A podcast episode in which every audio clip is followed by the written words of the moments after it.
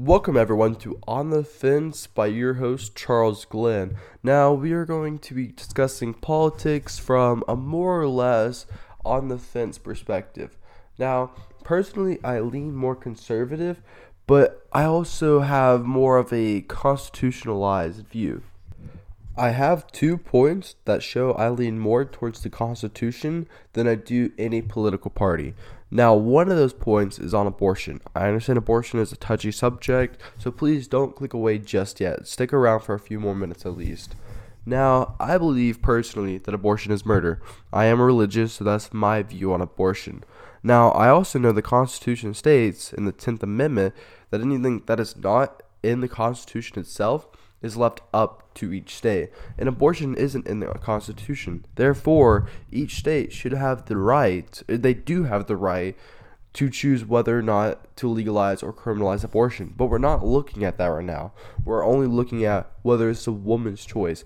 And it's bigger than that. It's the state's choice, in my opinion, because that's what the Constitution states. And we're leaning so far away from the Constitution that our country was created. It's we're going towards a dark field that I don't think we need to go towards. We need to turn back and keep our eyes more towards the Constitution. So, my second point is also, in my opinion, just as touchy as abortion is itself. Now, I'm going to be talking about the separation of church and state, and I'm going to go a little bit deeper than just that. So, I'm going to talk about Illinois and how the children in the public school system is forced to learn about the LGBT community. And I believe if they're not forced to learn about religion, then why are they forced to learn about these different groups? They should learn about it on their own. Now, personally, I don't believe religion should be forced upon anyone, even though I am religious myself. But that goes to say, why are we forcing children to learn about the opposite of what the Bible says, but not about the Bible? We should leave everything up to the child itself. They should look at their own path that they want to take.